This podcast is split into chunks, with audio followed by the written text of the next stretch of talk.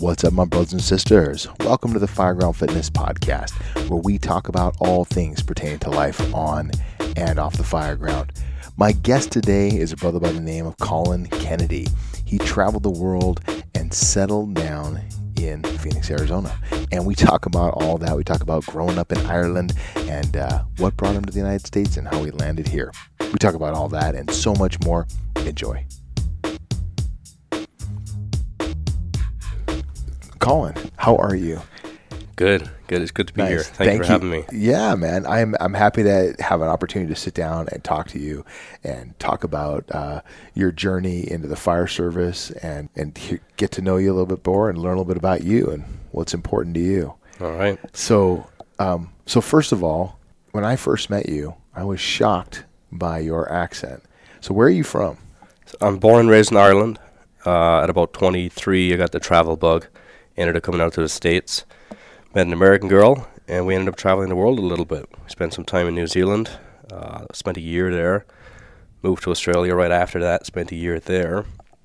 Back to Ireland for about a year. Ended up getting married and been here in the States now for 10 years. So quite quite the uh, long way to get here, but nonetheless, here we are Yeah. doing this right now. So, so uh, this is going to sound like a completely ignorant question, but I want to know what's it like growing up in Ireland? It's definitely different. It's how so? So, I mean, I I was born in 1984, so 80s, early 90s. Ireland wasn't doing so hot. Um, typically, if the United States has a great economic period, we're a couple of years thereafter. But if there's a crash, we crash right alongside, and we crash real hard. Hmm. Being a smaller nation, we rely heavily on tourism, and tourism is definitely a you know, if you've got extra cash, people travel. When money gets tight, that's Yeah. one of the first things to go, right? Yeah, for sure. So growing up in the 80s in Ireland, uh, very, very, very, very singular uh, type of people walk around, all white like me, stand next to a milk bottle and you might disappear. um, very little diversity. Yeah, It's changed in the past 35, 40 years, which is a fantastic a thing. lot of immigration into Ireland. Huge. Okay. So it used to be that the Irish would leave, and it was often said that Irish people didn't immigrate; they infest. So they would, you know, take over a country essentially. And the east coast of the United States is a, a good example of that. If we go back to the 1840s when we had the famine in Ireland, we had basically uh, 20% of our population died in the famine over the course of a four or five year period. And about 40% decided they needed to go somewhere else to try and look for opportunity and better themselves or their family or whatever it may be. Some went across to England, Scotland, Wales, maybe a little bit to Europe, but a huge portion of them came into the United States on the East Coast. So if we go forwards to when I was born in the 80s, we still had a lot of conflict going on between Northern Ireland and the Republic of Ireland, which is the southern portion of that. Ireland, from top to bottom, is a five and a half hour drive. So the entire country itself is the size of the state of Maine. So really small population right now is about six million if you include both sides of that island, being Northern Ireland and the Republic. But the conflict between the two was always there. I didn't necessarily understand what it was all about, Yeah. um, and it stems back 800 years to being invaded by the English, and then about 100 years ago, Ireland became an independent nation. And since then, there's still that little bit of, hey, what are you doing occupying part of Ireland? Why is the British rule still there, the British pound? For me, as a kid, I didn't, I didn't know anything except what my parents would tell me, what they read or saw on the news. And you start to lean one way or the other. And when you're not out in the world experiencing that and you're a young child, you believe everything you're told. Sure. So as you get a little older, you start to experience things for yourself. You visit places, you do your own reading, research. And more often than not, back then, what we received was probably accurate information. Today, who knows what we're getting to be accurate or not? Unless I see it with my own eyes, I tend not to believe it. And then, you know, as you go through high school in Ireland, or our version would be secondary school, Hmm. I was probably 14 or 15 when there was somebody in my school that wasn't pasty white like me. And that was like, wow, there's a there's a new kid in town. That was the first time you were you were kind of I- I- introduced I to was somebody of a exposed to anybody other than an Irish person, essentially. Yeah. Now, obviously, you're watching TV. American TV and movie is huge for the rest of the world, but never having experienced that myself. Yeah. So I came from a place of ignorance essentially. And you get to know people and you recognize that most of us come from a you know, a, a family, an environment whether it's broken home or not. We Mm. had parents at one point, we may have siblings. There's a lot more that we have in common than we do not. Once I reached 18 in Ireland, it's you know, you're an adult at that point, you can do anything you want basically. You can drink, you can drive, you can vote, you can join the military. Um, and for me, I decided to start traveling. So at 18, my friends and I would get on a plane and we'd fly to London and have a good time, and we'd fly to Spain and have a good time, or fly to Germany and have a good time. Yeah. I started experiencing this. And then with the United States, with a lot of restrictions being on 21 or older, it's like, all right, well, I can't even rent a car if I go there at Yeah, 21. I can't go to a bar under the age of 21. But once I turned 21, my friends and I started to come to the to the U.S. yeah. So, but if we go back after, you know, when I was in middle school or the equivalent, I'm 10, 11 years old, for money, essentially, for pocket money or allowance, my parents gave me 50 cents essentially a week, and that was enough to buy a, a, a chocolate bar and a bag of potato chips or something, right? And that wasn't unusual for then. It wasn't unusual for parents in my position at the time or the part of town that we lived in. It wasn't exactly the best place in the world. But the only way to make money as an 11 year old child is to go and pick fruit in the fields. It's like, all right, I guess I'm to go pick some fruit in the field. So I spent most of my summers for the first, uh, I guess when I was 11, 12, and 13, picking strawberries, raspberries, gooseberries in farmers' fields. And there'd be 25 or 30 kids out there, totally slave labor. I mean, there's no, there's no way around it. It was 1995. This isn't hundreds of years ago. This was Yeah. pretty damn recent. And it was just, it wasn't unusual to me. It wasn't, oh, I'm the, the poor kid. I'm the, the one who has to go and do this. We enjoyed doing it because it was fun. You're with your friends and you're earning a little bit of cash. I'd say Yeah. after 40 hours of work, I made about $20. So I do mean a little bit of cash. Yeah. And it, your, when you look back now, because as a kid, I was I was I was pretty unaware of my parents' situation financially. So when you look back, you know, were you did you have an awareness of where your family was at financially, or At the time, I certainly didn't Yeah. because it, real small town. My parents didn't have a car. It wasn't unusual for people not to have a car in that town, or especially in that part of town. And I think it was probably the mid '90s before my parents had purchased their first vehicle. really? So uh, again, you watch TV and you've got 16-year-old kids here in the United States getting a car on their birthday. I was like, wow, that's just unbelievable. I didn't believe that that could actually be the case. I thought that's just the movies. Right, right. So you don't know, right? You don't know what you're missing out on if you've never seen it before, experienced it, Yeah, and we were just normal, you know, as far as I was concerned. right. But I look back and it would not have been uncommon to have the same clothes my brother once wore. Yeah. And they'd come to me, the Yeah. hand-me-down system. And, Yeah, and I definitely see that many families will do that now out of convenience, but it was more of a, hey, this is our only option. Um, and the best thing my parents did for themselves and for us when I was probably six or seven, they moved out to the countryside. And they got away from that small little area. And for us, when I look back, if I had have stayed friends with people from that neighborhood in which I was born into, I certainly wouldn't be here in the U.S. I'd probably be doing nothing with myself back home. So why do you say that?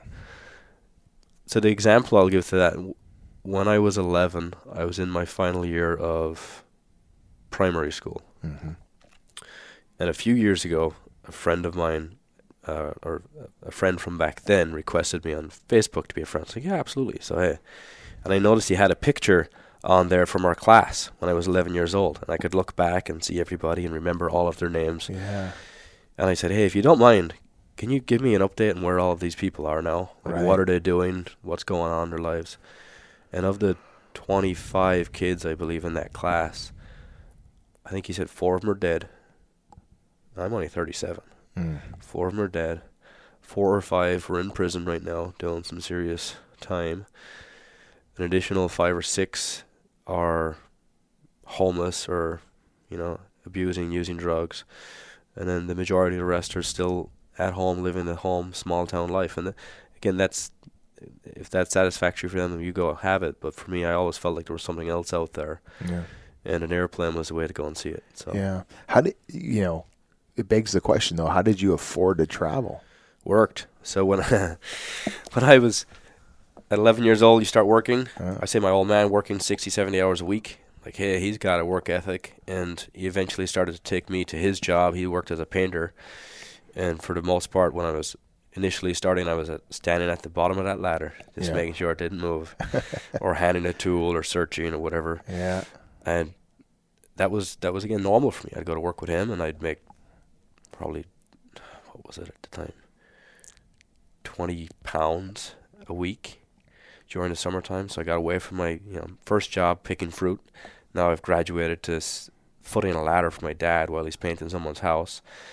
And then when I was 15, I was eligible to actually start working in a, a regular retail environment. So I started working at gas stations and mini marts and stuff like that. So I had multiple jobs going through school. I had multiple revenue streams. Some were probably not appropriate. Um, you know, using Napster to download music and burn CDs and sell them. and then when I went to college, I said, all right, well, I guess I got to work. So I had three jobs in college, two of them at the same facility, one doing security for the nighttime events, weddings, parties, whatever. And in the daytime, I was working at the fitness center in the in the hotel, and I went to college for essentially health and wellness. So I was trying to use my college education, but knowing that hey, I can just show up and and push some people out and about. I'm not I'm not the biggest guy, but I can put a pretty stern look on when I want, and I always worked. I've never not had a job. Yeah. I've always had multiple jobs. Right now, in fact, it's probably the only time in my career that I haven't had more than one job. I've Well, you're also roles. a parent. Sure, that, that and a husband and all that stuff, but uh, working in the fire services just allowed me to focus on this. Yeah. I definitely involve myself in different areas of the fire service. Mhm. I'm not somebody that is satisfied with just showing up on my work day. On my days off, I'll be involved with the paramedic training program or our, ACLS and BLS and PALS recertification program. I'm an instructor with that. But yeah, I've always had jobs. I've always figured out a way to make some money and have a good time, and I play it hard and party hard. Yeah. And here we are. Well, good. So I think that getting out, there's something to be said for getting out of high school, traveling around, and seeing the other world, especially when you come from such a homogenous, you know, culture, right? And then, you- what were some of the things that shocked you or stood out to you when you started traveling? Definitely when it came to the States, I guess the movies are real. Hmm. right? Because you see the good and the bad. I spent most of my time in L.A., Santa Monica, Venice Beach area, and you got a lot of money. You got a lot of folks who do have fancy cars at 16 years old, and you got a lot of homeless people. You've got these two huge ends of the spectrum Yeah. living and working in that same area in the same district. I think that coming to the states, especially for me, because of the diversity that we have here, it really is the melting pot. If I wanted to have two more jobs tomorrow, I probably could make that happen. They may not be jobs that I will enjoy, but they would put food on my table. So the opportunity is absolutely here. Even when COVID was at its highest, six months ago, a year ago, 18 months ago, there were still opportunities for people. Even now, I look at all the jobs advertised and staff wanted and people wanted. And if I was somebody that wasn't in this current position, I feel as though if I went into the retail field or the the food service industry, you could move up those ranks pretty damn fast if you got some work ethic and drive behind you because they're so understaffed right now that there's a, there's an opportunity for somebody to push themselves along real quick in that process. Yeah.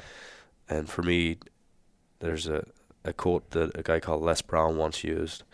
He said, It's better to be prepared for an opportunity and not have one than have an opportunity and not be prepared. Oh, I like that. And I've taken that into the fire service every single time have an opportunity to learn something, train, put my hand up, ask a question. I'm that guy. I'm the guy that makes the, the meeting go the extra 15 minutes because Colin has a question. um, but if I don't ask and nobody else asks, I'm never going to find out. Right. And you have to assume that there's other people in that room. If you have a, you're an intelligent person. If you have a question, there's probably other people with that question.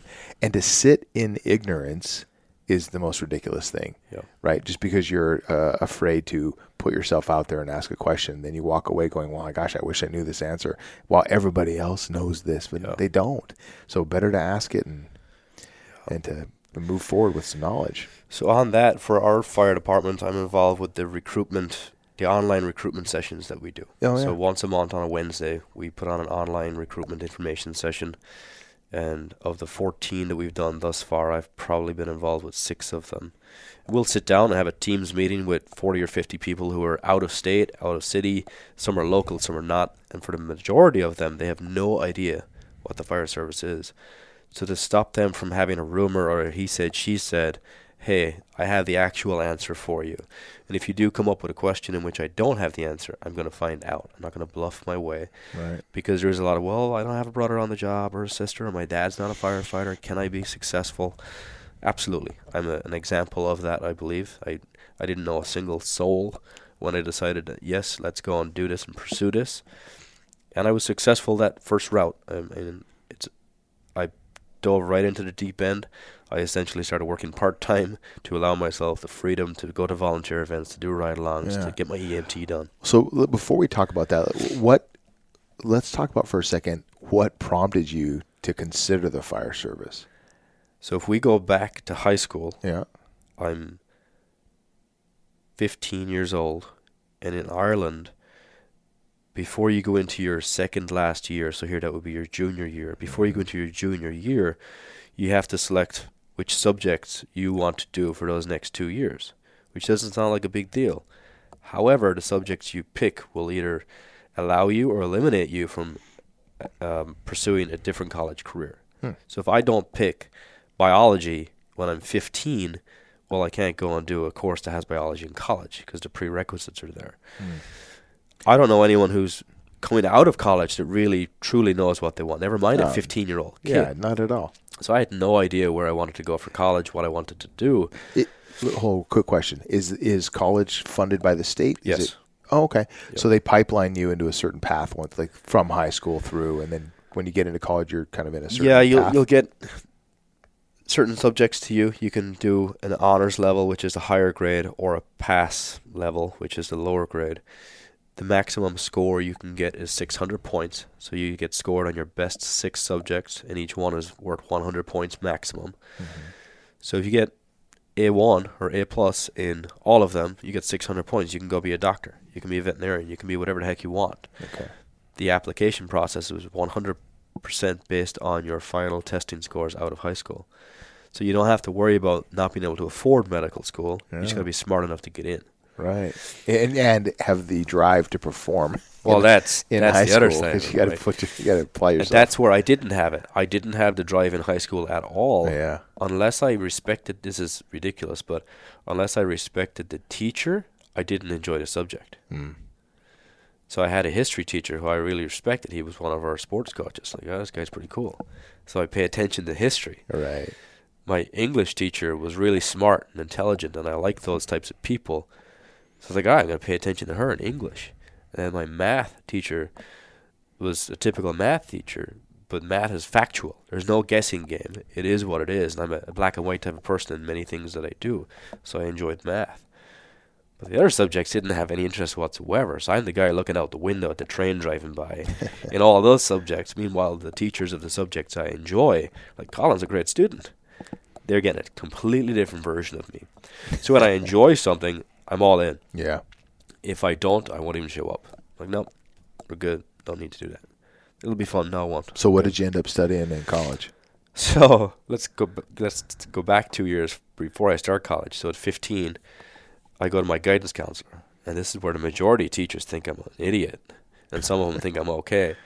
He said, "Colin, I think the only place for you is the army." I'm like, "All right." So I went to a career fair, they had a helicopter. The guys are all in their gear. I'm like, "That's pretty cool." Yeah. Ireland's a neutral nation, so they don't typically engage in many things, but they'll, they'll occasionally pursue and pursuit. However, I went back to my dad and said, "Hey, Dad, I think you know the army is." He's like, absolutely not, and his language is probably much more harsh than that. And his only experience of it was probably a family member whom he didn't like, who was in the military, and he assumed that that was the typical military person Sure. little, you know, not exactly the best way to judge a career based on one person or one individual, but unfortunately we often do it, right? Yeah, we all have our biases. All cops right? are bad. It's like, no, that one cop you saw on TV is bad. All right. The rest of the guys are trying to do a good job. So the military didn't happen. When I decided, all right, I'll go to the health and fitness industry because I enjoyed exercise. I was already working out, going to the gym, and a gym membership seems like a pretty easy gig. So I'll do that. So I pursued a degree in health and health and leisure with exercise science. Hmm. So a four-year degree, and while I was doing that degree, I felt like, hmm, I don't know if I want to pursue this because the money is terrible. There's no real motivation for me in this field. Maybe I'll go a PD. So I took a PD test in Ireland, and I passed the test, and we got to the, all right, your physical is here. Let's go do that. Awesome. And essentially, you've been accepted. Your academy is going to start in about 10 weeks, whatever it was. At that point, I met somebody who was currently a PD officer. I was like, hey, give me the real rundown here. What is it actually like? What am I getting myself in for here? Mm. So you could get yourself in for a lot of paperwork and a lot of abuse. I always respect the uniform, so I didn't know that that was a you know a thing that they dealt with at the time. I see a police officer, I'm like yes sir. It just was how I did it. A lot of paperwork and a lot of abuse. The public don't want you. Like, huh? So, so people don't like police officers, just like they don't like in Ireland, just like they Everywhere, don't like man. here. That's a worldwide deal. Yeah. And then the outside, the opposite side of that is if the bad guys are carrying weapons, the good guys in Ireland don't carry guns. oh goodness. So if you're chasing a guy with a gun, Yeah. you're literally you're not even bringing a knife to a gunfight. You're Right. bringing a, And Billy Club. You know, yeah, right. That's it. Yeah. Like, yeah, I don't think I want to do that. So I, I bailed out on that. Continued on with the the college part. Came out, started coaching um, strength and conditioning with teams in Ireland. Ended up working in a gym. Um, got to a point where I was working as a supervisor in the gym system, but I was traveling all the time. And then I ended up meeting my wife in LA about 14 years ago while on a trip out there. And then here we are now. So What was she? what- Did she grow up in L.A.? Is she? she grew up in Colorado, went to college in Boulder. As soon as she graduated college, went to Chicago for a couple of months trying to find work. Didn't work out. Got a job offer in LA. All right. So she rolled with it and she's one of those folks as well that is okay with all right, let's just do it. Let's try. Nice. And it ultimately worked out for us because of our her being American, me being Irish. I can't stay more than 90 days. I can't work here. Same reciprocal reciprocal rule for her to Ireland. So how do we figure this out? Mm. So for about a year, we were doing a long distance relationship. So approximately a month or every six weeks, she or I would travel back and forth for a few days. It was definitely stressful, Yeah. absolutely costly, and then the option to figure out what can we do to actually be together and see if this is something we want to make a real go of. Yeah. New Zealand came up.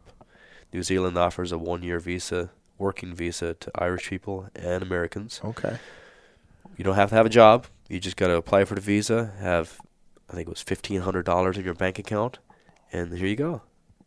So we flew in. So you guys met in New Zealand. Well, we met in Ireland. uh, originally, my brother was supposed to be there first, but that didn't happen. So he's always, you know, following his younger brother's lead. so we go and we land. We've got a hotel booked for four days. We've got a rental car for four days, and we've nothing else lined up. And there's a bridge that leads you in from where the airport is in Auckland, New Zealand, to downtown Auckland. And as we're driving over that in our cheap rental car, because we couldn't afford much else, I had a moment in my head where like, man, I really hope this works out. because we knew each other, but we were in small bursts, four days every couple Yeah. of weeks or months. Yeah. So when you're like the romance is high, right? Oh, yeah. The, the drive is high when it's just these bursts. You're not living Mm. real life. No, not at all. Yeah. And we arrived, we figured it out, and we had a lot of fun. A lot of fun. I ended up working for the YMCA in New Zealand. And people are somewhat astounded. The YMCA is New Zealand? the YMCA actually started in England, but it's known as an American uh, organization Yeah. for whatever reason. It started in England. Anyway, I started working for the YMCA, worked there for a year. At the end of that year, my visa is expiring, as is my wife's. Yeah. Well, what now? I'm not going to just get married for the sake of getting married.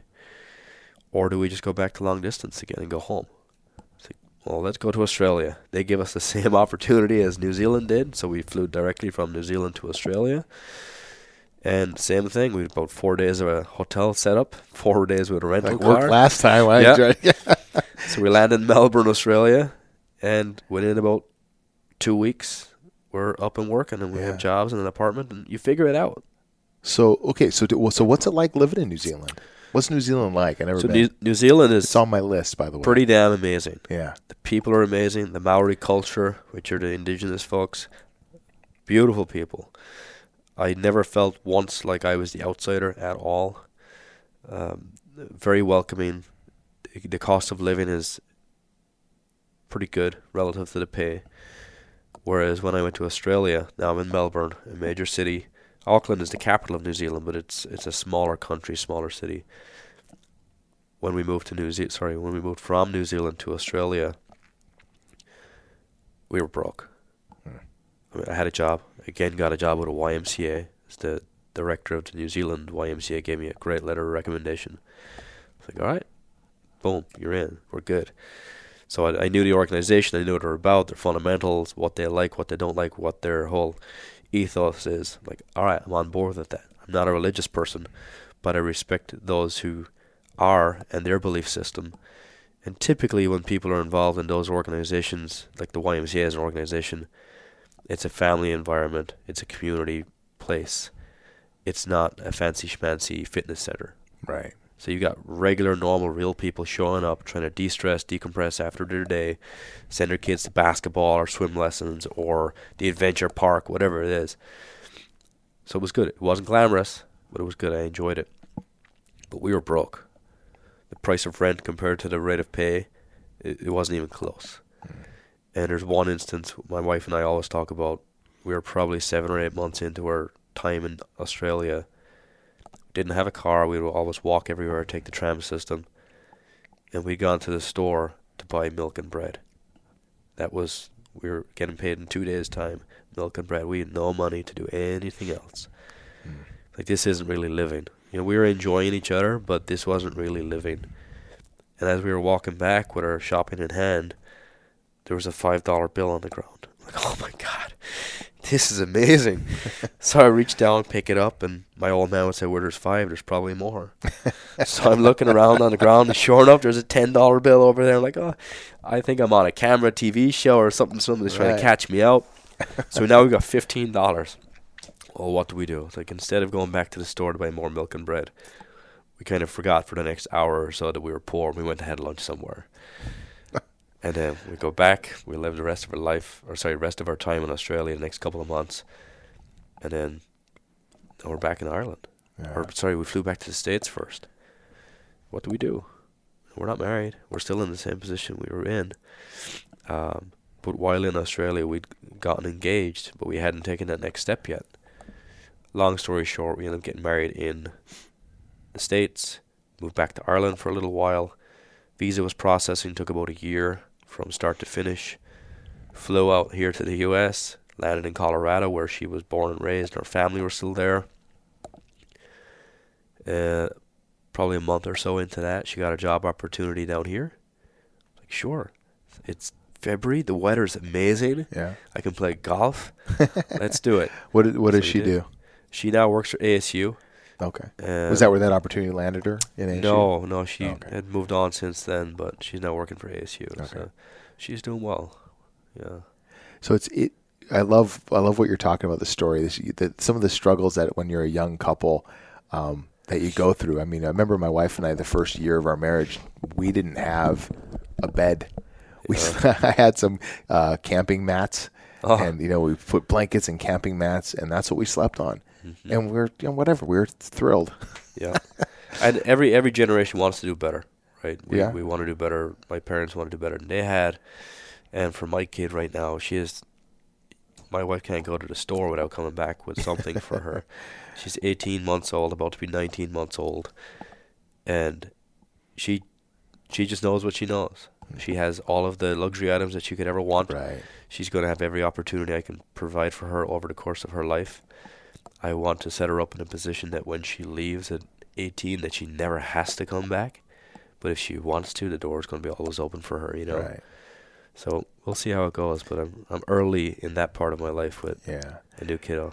Yeah, I just think that the you know we we absolutely want to level up for our kiddos, and I think there's some there's but there's something valuable about struggling a little bit when you're when you're young, when you're twenty in your twenties. Well, and I think back to like I struggled. You know, I had a job when I was 11, and you know was hooking and jabbing essentially from that early age.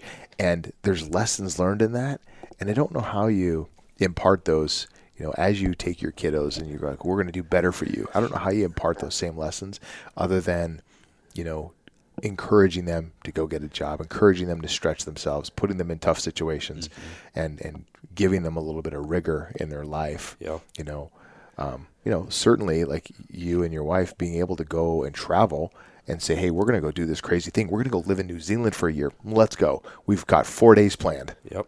And then figuring it out. That takes a certain amount of chutzpah, first of all, but and, and resilience and an ability to flex. And, and you, where do you learn that? Well, you learn it picking fruit in the field when you're 11.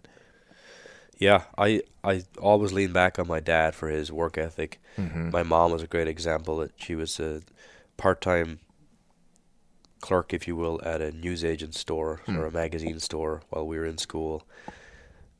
And then later on, I think she was in her early 40s. She said, "I'm going to go back to school." So she went back to school, ended up getting her degree, yeah. and then became a teacher.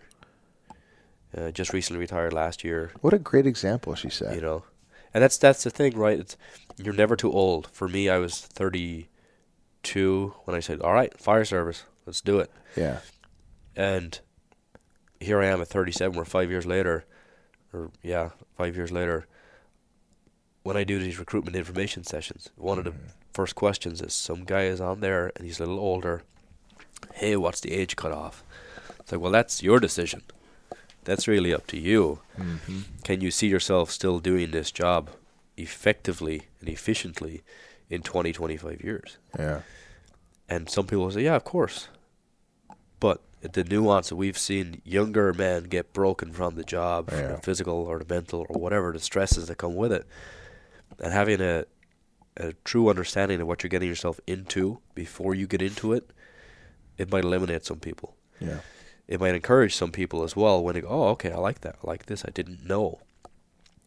But when I use myself as an example, by the time I retire, assuming I go to 25 years, I'll be 58 and a half. I, I didn't think I'd ever be able to retire earlier than 70 had I have stayed in Ireland. I never thought in a million years I'd get paid the money I get paid to do a job that I love I never thought I'd have the opportunities. I never thought that I'd have a pension. And the camaraderie, I truly enjoy what we do. I'm not one of those people that typically has a good work life balance. I tend to spend my off days at work, if you will, whether that's watching videos or doing tactics and strategies with people or listening to podcasts that are related to Fireground, anything to help me get better. And it's something I need to make sure that I, I do put on the side because it does take time away from my home life. And sure I want to be as good as I can at this career this job because it can kill us, and you can never train too much for a job that can kill you. But there's a time when you can do the training, and I found myself struggling with managing my time at home to have more time. Not with my kid. My kid is 100%. If she's at home, I'm not doing anything else except hanging with her. But I'll be honest, when it comes to my wife, you can sit back and you can take people for granted. Oh, yeah. And yeah. you can come home and you're tired and they might not understand that, or you work overtime and they might not understand that. But for me, it's just again going back to my old man. If there's an opportunity to work and to get better and to do more, just do it. But there's a sacrifice that comes with that, and it's been it's been a lot of fun. The journey's been a lot of fun, yeah. but I need to work better on my work-life balance.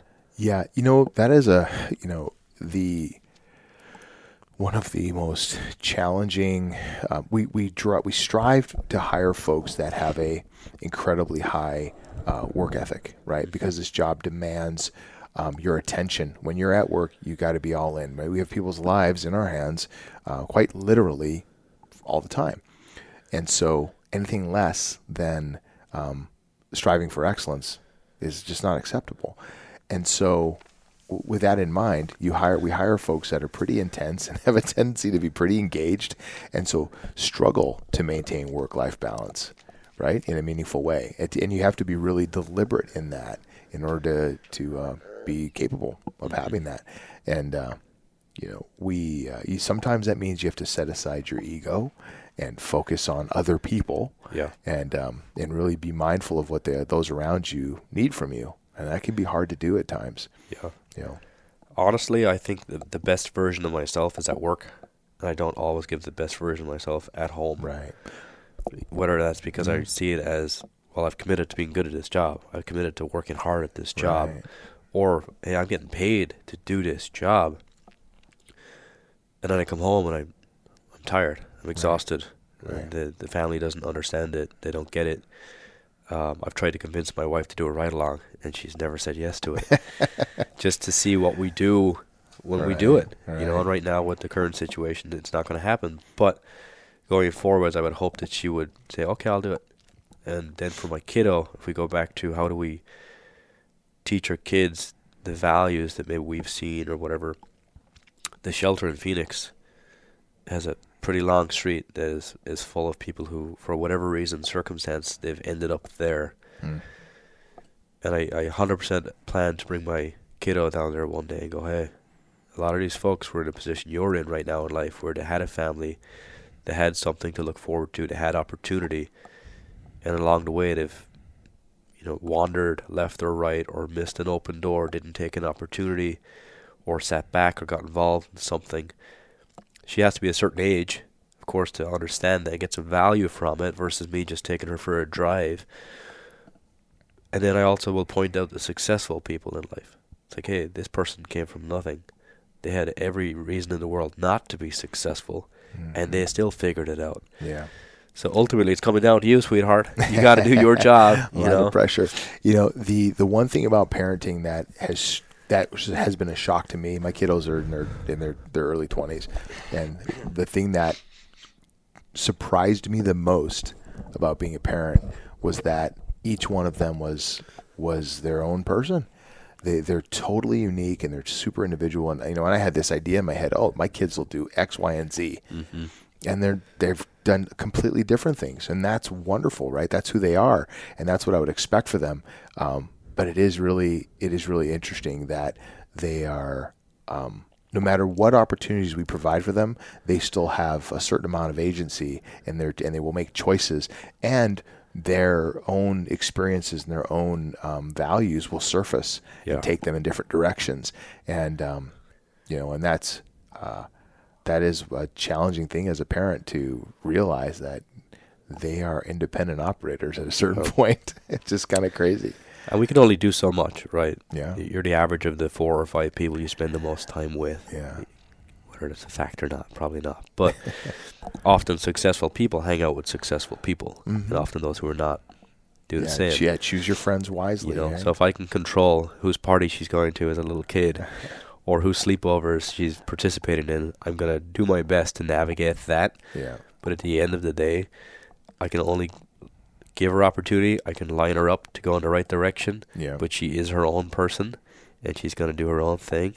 And her mom is just like that. That you know we're very different people in many many ways. yeah, And I'm hoping that she gets a lot of her mom's attributes and just a little bit of mine. so we'll see how it goes. yeah, yeah, exactly. That's the that is the great unknown. So, um, speaking of unknown, you um, you do a lot of mentoring. And I know you you know you're affiliated with the Emerald Society, and, and you talked about doing the recruitment sessions, et cetera. So you get a lot of folks who come into who come who show up and go firefighter. That sounds great. I have no idea what that means, Yep. right? So uh, in that process, as you're as you're mentoring and whatever, what are what are some of the things that you try to instill in folks, help them understand, and and what are some of the things that you encourage them to do to prepare themselves to become a firefighter? I'll, I'll often joke that I bring the legitimacy to the Emerald Society in Phoenix because I'm the only person who is actually from Ireland in that organization. Uh-huh. However, I probably do the least amount of work. I really do. I show up on occasion whenever it suits my schedule. I typically don't rearrange my schedule for it. And the, the folks that are running that now are just taking it away and they're doing fantastic. When I was first told about the Emerald Society, uh, I looked it up online and it, it said something along the lines of folks who have an affinity towards Irish heritage and culture and it had a meeting date. It was Station 30 and 27th Avenue, Bel- Belmont. Well, I didn't know what to expect. Like, oh, I guess I'll go to that thing. I was assuming old timers are sitting down drinking whiskey and Guinness, talking about the good old days. So I get there and I pull up to the wrong building. I pull up to what is now the old CTC. Yeah. Yeah. It's like, what the heck? There's nobody here. There's no cars. There's no lights on. So I'm on the internet looking up what's the actual address of this place. And of course, it's right across the street, right? So I go in and I was hit with 25 or 30 guys sitting down, paying full attention to the two blue shirts sitting up at the top of the room.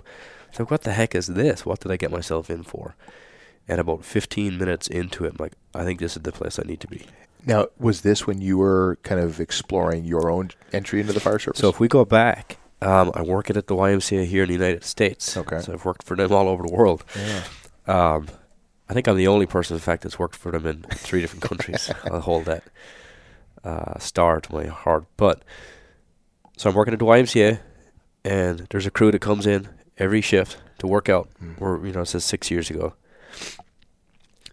And one of my clients approached the captain on that truck and said, "Hey, my daughter's interested in getting hired with the fire department. Could you give her any information?" So he's like, "Hey, here's my phone number. Have her call me, and she can come by the station, do a ride along, whatever."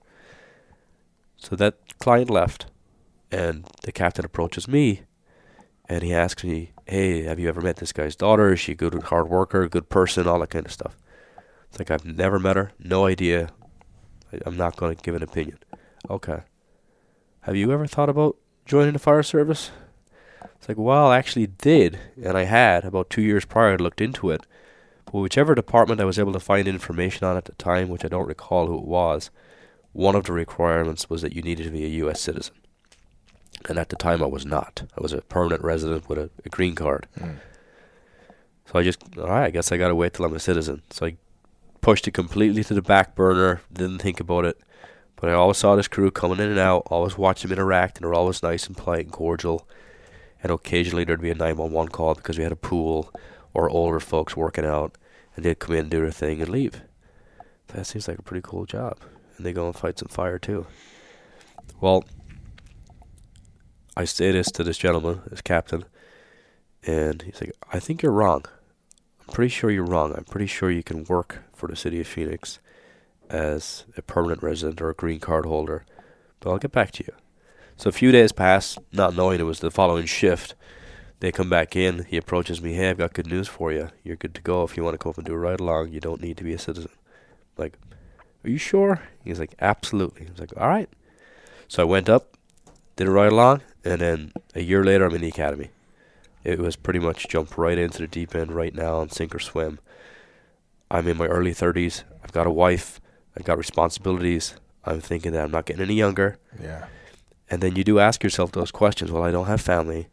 I don't know anything about it. I don't have time to go through a fire one and two Yeah. before here and there. Well, those are all the things that you hear out Uh-huh. in the out in the ether, right? Of Yep. all the stuff that you have to have. You got to be connected. You got to have uh, the fire one and two completed, etc. Yep. So I didn't have any of that. Oh. I did have about eight months before the next testing process was coming around. So I got all my prerequisites done. Went into EMT class probably two weeks after my first ride along, and shot that out and got that over and done with. Got the CPAT and everything that goes along with it. Yeah. I haven't been in the U.S. long enough to have a bad background, so I was good on that. um, and everything checked out. And luckily, I was encouraged to go to the Emerald Society. I forget who it was that said it, but somebody at that station assumed I would have already known about them, of course. Right. Well, yeah, from the home Yeah. country. So I participated, and started doing ride along to some of the, the bigger stations in the area, and the Emerald Society were a huge driving force behind me in just giving me the exposure to the fire service. This is what we do. This is who we are. This is why we do it. This is where we're going forwards in, the next 15, 20 years if we can get all the right training in place and support in place and funding in place. Like, wow, it's a pretty pretty cool opportunity. And I never tested for any other city, never interviewed for anyone else, never even considered anyone else. And just got lucky that first time around. Yeah. So it's been five years now since the academy. I'm still extremely young in regards to seniority on the job, but the gray hair allows me to appear a little bit more senior, so I get away with it a little bit. Um, but since then, like all right, Phoenix Fire, everybody talks about uh, across the country. Friends of mine who now know I'm like, you work for Phoenix? That's pretty damn cool. And a huge component of that, of course, is Alan Brunacini. Look at your shelf here. You got Fire Command. Mm-hmm and everything that he did in his tenure here in 48 years of working with the Phoenix Fire Department, from the start, obviously when he became our fire chief, I've probably watched every single video that you can imagine with his name attached to it, whether it's customer service related or fire command, reading the books, or command safety, uh, and just, all right, why was he so successful? Part of it, hey, we are who we are, we do what we do this is why we're really good at it. And if you tell people, okay, let's start listening. And the confidence that comes with that. I didn't realize that I'd gotten hired with that department. I just assumed they were all the same, but there's levels to everything in life, right?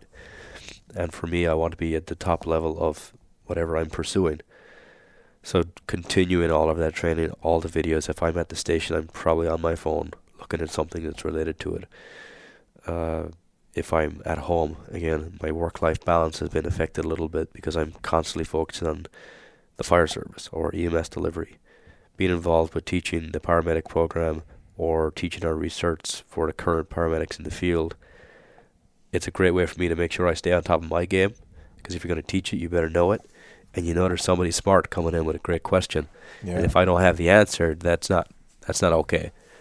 Uh, there will be times, of course, you put your hand up. I don't know, but I'll get back to you in five, ten minutes. And everybody has the next person that they go to, their mentor. And I've got some on the medical side that I always reach out to if I've got questions. And then, of course, on the firefighting side, the fire ground side, there's folks that I lean on for training, advice, knowledge, wisdom. And I think when I do the mentoring on my side with the Emerald Society or the recruitment process that we have, I want those folks to be people I want to work next with. I want them to sit down next to me on a fire truck in two years' time or five years' time. Heck, they might end up being my captain or my chief or whatever. So trying to encourage people that I would enjoy working with, who I see that they have something in them, not just because they're big, strong physical specimens, because we all know that that is probably the least important thing on a fire ground or in a fire service, uh, if you will. You got to be able to get along with people You got to be willing to listen and learn, and you got to be willing to deal with some pretty drastic and stressful situations, and be able to walk up to a family member and tell them that their loved one is dead. And it's those real moments where you can see somebody that has put a lot of time and effort into their training that they're confident in saying, "Hey, we did everything we could for this person." everything you did prior to us getting there was 100% perfect. You couldn't have done any more for them. But I'm sorry to tell you that your husband is dead. And that's a difficult conversation to have. Mm-hmm. If you're telling a kid, I'm sorry, but your mom is dead, that's a whole different conversation. Mm-hmm. And then if you're telling a mom that her child is dead, that's that's the hardest one for me is telling a parent that their child is no longer with us. Yeah. Now we do our best to prevent that right? With our training, with our experience, asking questions when we can, researching, learning, doing as much as we can to be prepared for that call. If everything goes the way it should have on our end and it ends up being a negative outcome for the family, I'll sleep okay, but I still won't sleep perfectly sound because you'll always go back and question. Mm-hmm. If we had have turned out a little quicker, if I had have paid attention more to CE, if I had of if the engineer hadn't have made the wrong left turn into the whatever, could we have done it? But up to this point, every time I go back and second guess myself and all of that, like no, I did it. We're good. I did everything the way it was supposed to be done. And I don't want to be the person that doesn't have the answer to a question, so I'm constantly trying to get better. So when you're when you're talking to folks who are interested in the job, how are you? Um, I mean, are you just being completely raw with them, just like that. Yeah. Here's what you're facing. Yeah. here's, you know, do you think that people have a pretty fair understanding of what this job absolutely really not. entails? Absolutely not. I, I maybe four or five percent who might have family on the job. Maybe they understand what the role is and what we do on a regular basis. A lot of folks are going on what they've heard or what they've seen or what they've watched on TV or in movies. Yeah. So I try and honestly I keep it as real as possible. Hey, these are some of the things you're going to do. Are you okay seeing a dead person? Are you okay seeing a mom mourn for her child because they passed away from a drowning incident? Are you okay standing next to somebody as their house is on the ground, flattened from a fire, and they've got no belongings left over whatsoever? Are you okay with waking up at 2 a.m. in the morning to go on a call that maybe you don't deem to be an emergency, but somebody else did? So guess what? You're there, and it's your job to manage that call and provide care and customer service to that person, and and go about your day or go back to bed, whatever it might be.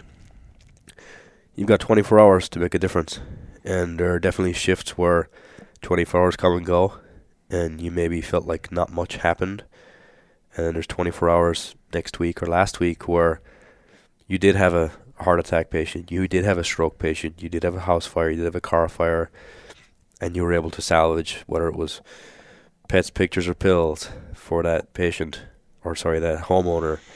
You were able to keep that person alive just long enough for family to fly in out of town to say goodbye to their granddad, whoever it may have been. Or you're quick enough to educate and you find a teenager in the back of an ambulance who felt like taking their own life was their best opportunity or best option today. And luckily, they were unsuccessful in that. And having a conversation with a 14 year old that thinks that the world is coming in on them, that's a. I believe that's a responsibility on us. I'm not there to yell at them. I'm not there to tell them that they shouldn't have done what they did. You just try and show them somebody cares for that 15 minutes that you have contact with them. Yeah. You know what I think is really interesting about that is, is when you are first entertaining uh, the idea of becoming a firefighter, I don't, you know, when you ask the question, "Are you okay with this?" and I'm like, man, I don't know if I could have asked effectively or truthfully or really known uh, the answer to that question when I was first coming on this job, and it wasn't until, you know, until you see your first, you know, significant trauma, you know, trauma code or you know dead person, if you will, mm-hmm. uh, until you realize what that feels like, when it what it really is. Yeah. So. I, I think it's interesting that we, we have to be very transparent with people about what this job is. You know, there is a uh, significant majority of the time is running medical calls.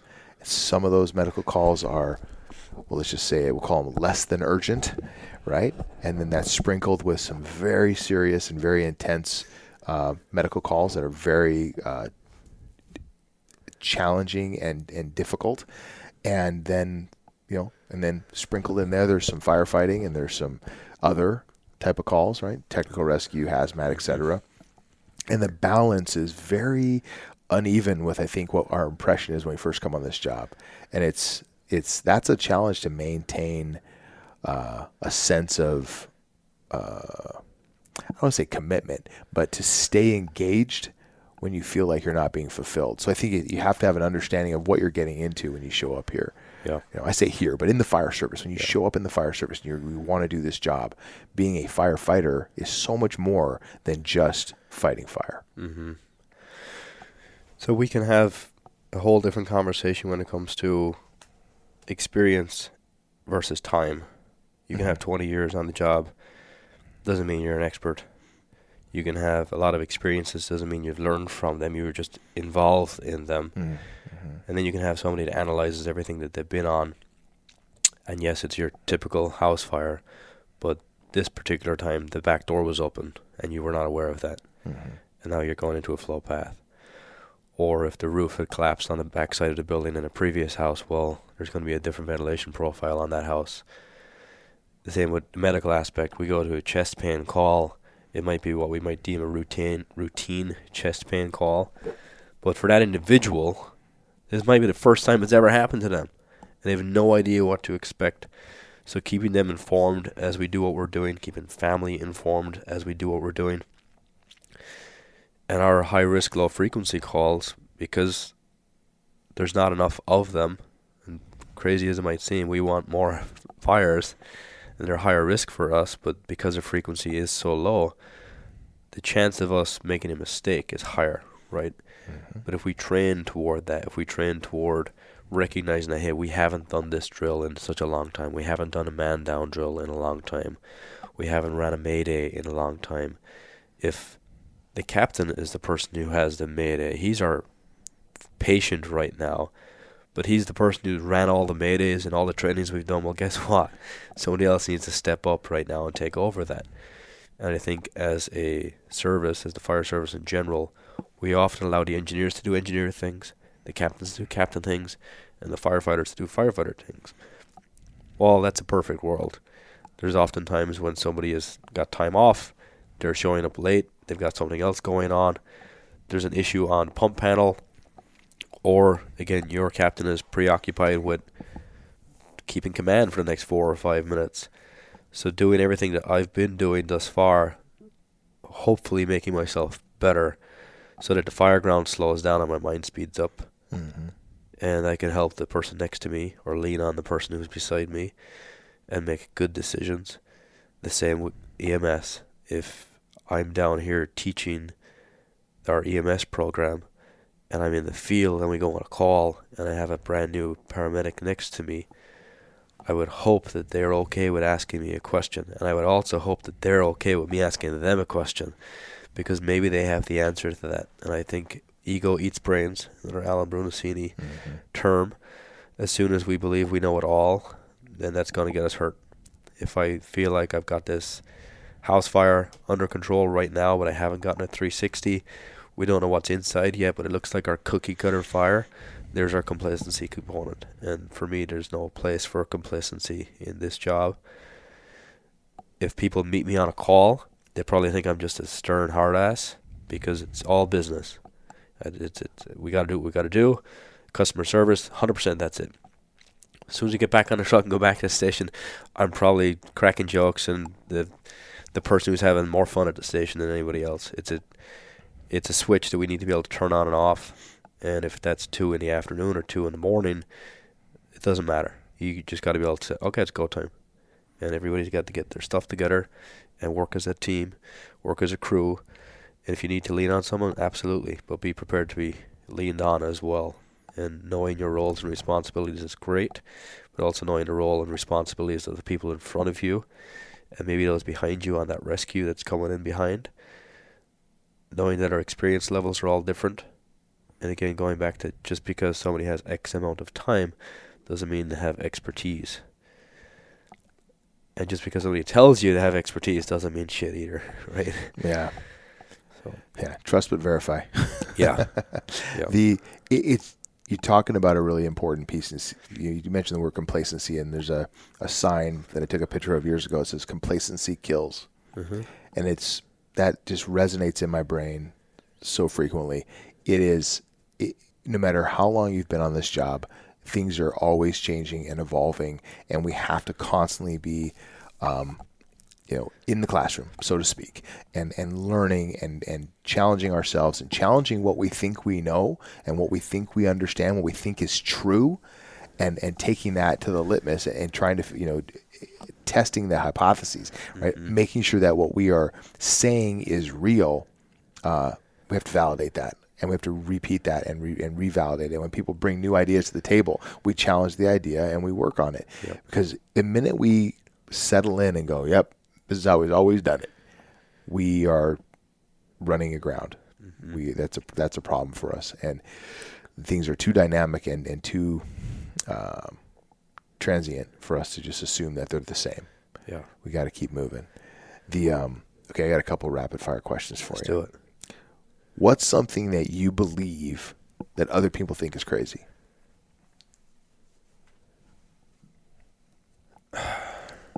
I believe that when I die, the lights turn out, and that's it. The majority of the world don't don't agree with me on that. They've got their own beliefs of an afterlife or uh, a rebirth or whatever the case may be. Mm.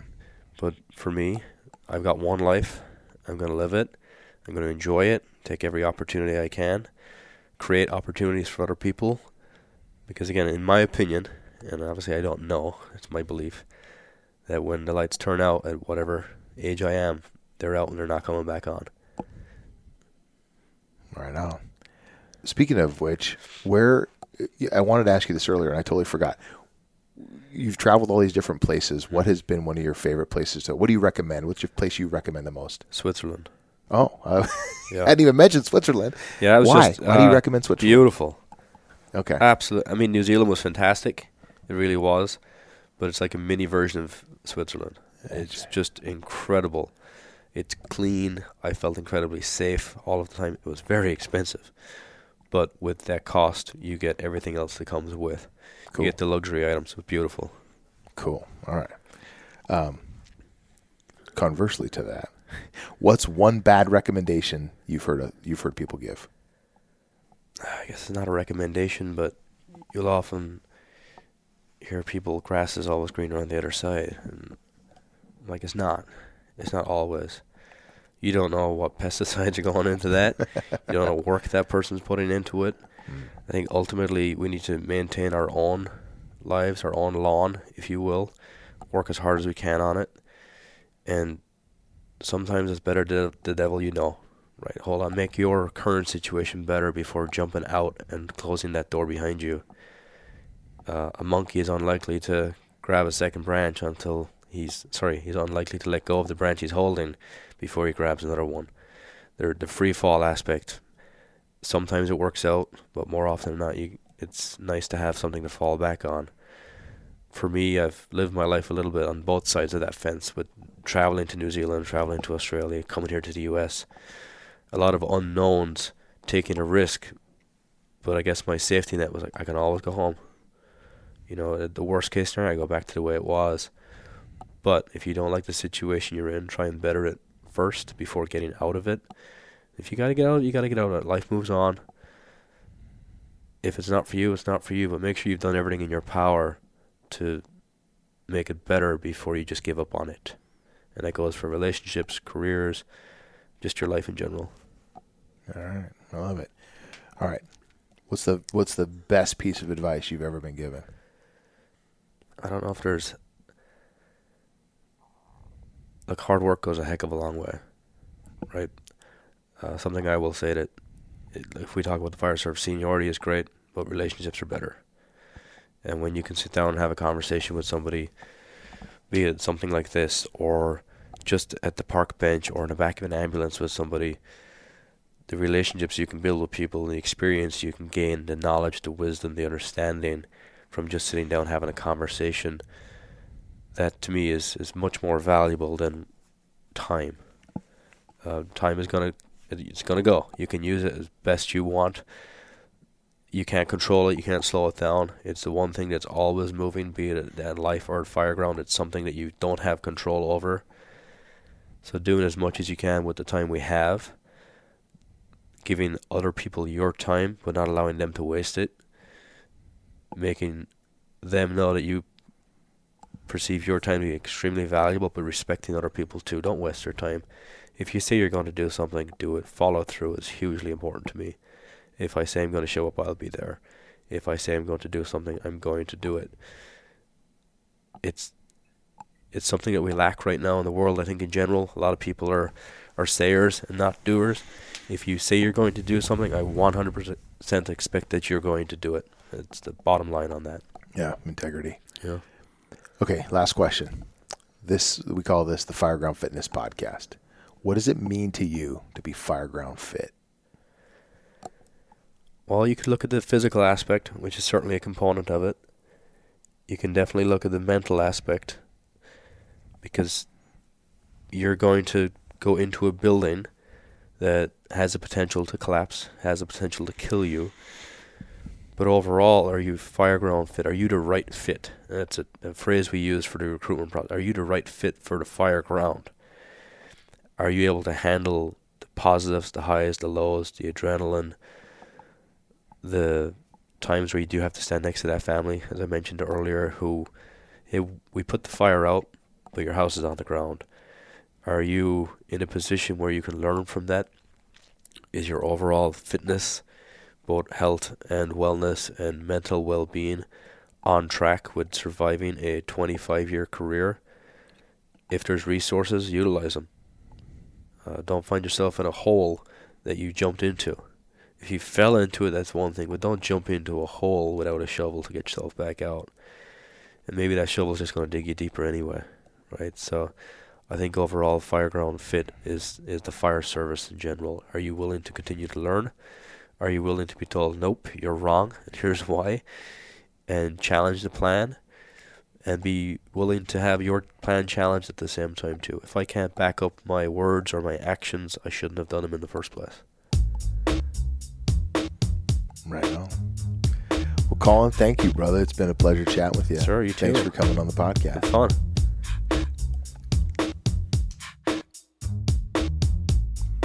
Hey, folks, thanks for tuning in. That's all we have for today.